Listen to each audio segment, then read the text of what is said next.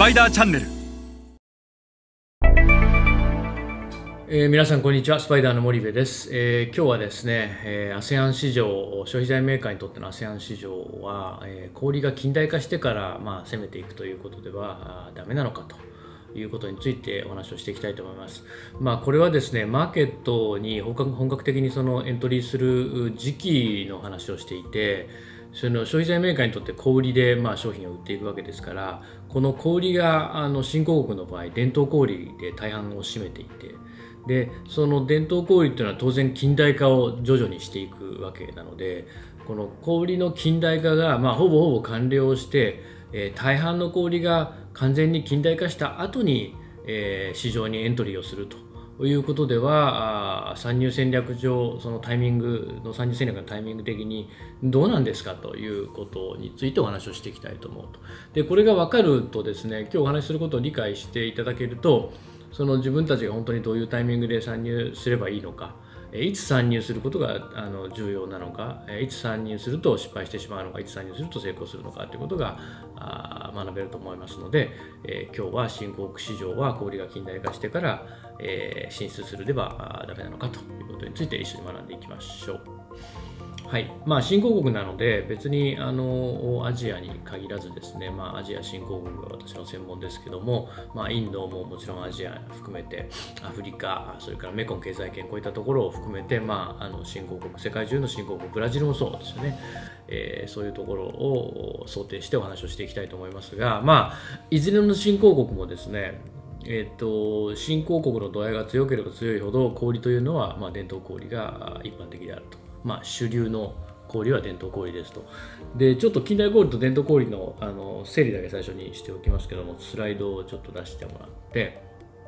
あの近代氷っていうのはこの英語でモダントレード MT というふうに訳されてますけども基本的にはそのスーパーデパートコンビニハイパーなどのポスレジに置いてある近代的な我々が日本で慣れ親しんでる氷を近代氷と言って一方でこのまだパパママがやってるようなえー、いわゆる一昔前の日本の駄菓子屋みたいなねこういうところが伝統小売トラディショナルトレードで MT というふうに言われています。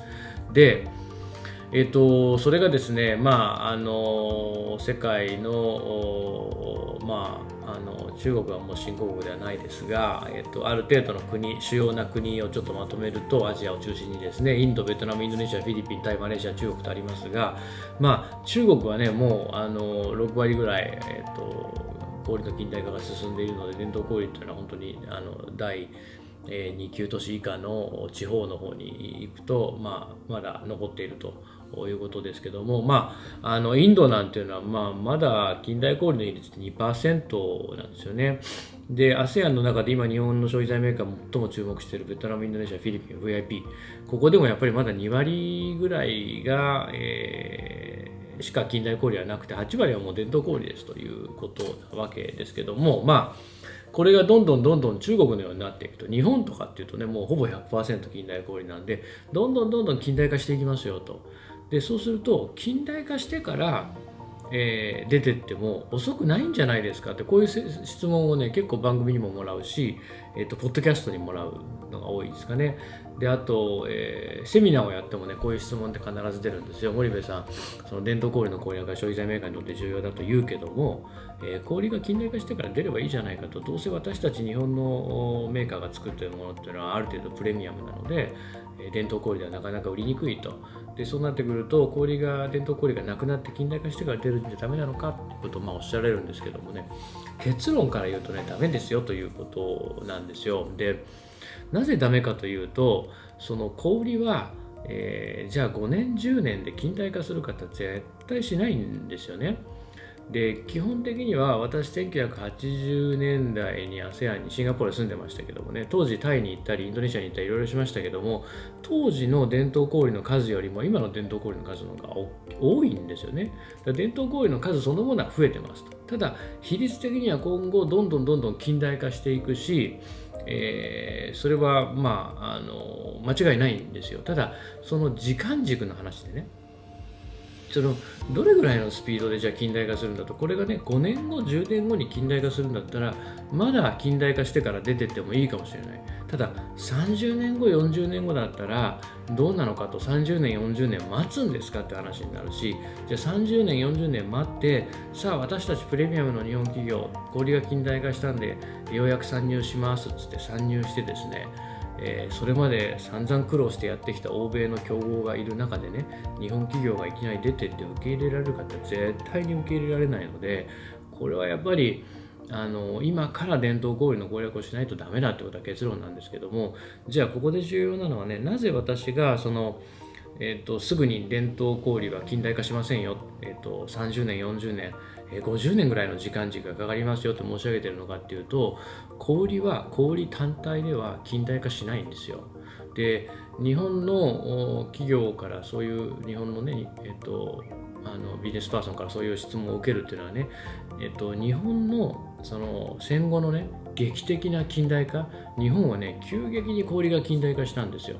でこれは2つ理由があって、えっと、1つはねコンビニ形態と日本の国民性が非常にあのマッチしたっていうことがあってこれ氷の近代化を加速させたっていうのが1つ。でもう1つは日本もね小売だけが勝手に近代化したんじゃなくてその他のインフラが同時に急速に全国北海道から沖縄までつつ裏裏同時並行的に近代化したからこれだけ日本列島全ての氷が近代化したっていうあのことで要はどういうことかっていうと道路物流インフラそれからシステムのインフラガス水道、まあ、基本的ないわゆる生活インフラですよね。こういったものを氷は必要とするのでこういったものが近代化されて初めて氷も近代化する。特に物流はもう非常に重要。でじゃあ今の新興国見た時にですね氷は単体で勝手に近代化することができたとしてもじゃあ物流どうなんだと、えー、システムどうなんだ、えー、ガス水道水電気こういった生活インフラもどうなんだということを考えた時にこれじゃあ今の新興国まあ ASEAN だけ見てもですねじゃあ5年10年で基本的なその他のインフラが近代化して小売も近代化するなんてのはもうこれ考えにくいですよね過去の歴史を見てもね。そうすると日本で起きたあの小売の近代化っていうのはやっぱり奇跡的な劇的な経済成長があってそこに乗ったので確かにあの今の新興国も劇的な成長はしてるものの近代伝統小売が本当に5年10年でなくなるような速度ではないのでこれはやっぱり引き続きある程度のあのボリュームで残っていきますよっていうことを、まあ、しっかりと捉えないといけないと。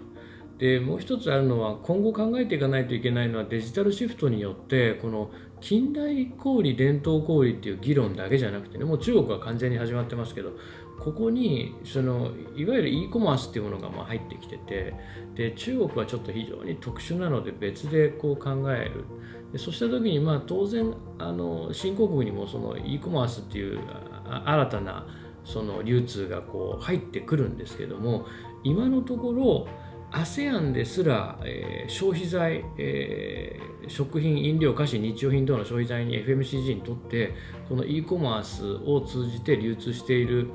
えー、量や額っていうのはもう本当に、えっと、数パーセントに満たないので、えー、でそれってやっぱり物流の問題がまあ一つ大きくあるわけなんですよね。なのでここはもうしばらくこうちょ様子を見ていくってことをやっぱりしていかないと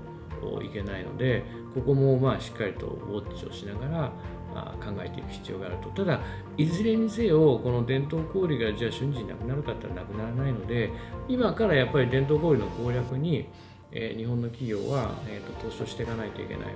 で同時にそのデジタルシフトによる、え、新興国の e コマースの現状がどう変わっていくのかも、え、予測をしていかないといけない。で伝統小売で売るためには近代小売はもうマストで取っていかないといけないのでこの3つの流通を同時並行的に進めていくということが、ま、大変重要になってくるんじゃないかなというふうに思います。えそれでは今日はこれぐらいにして、えまた皆さん次回お会いいたします。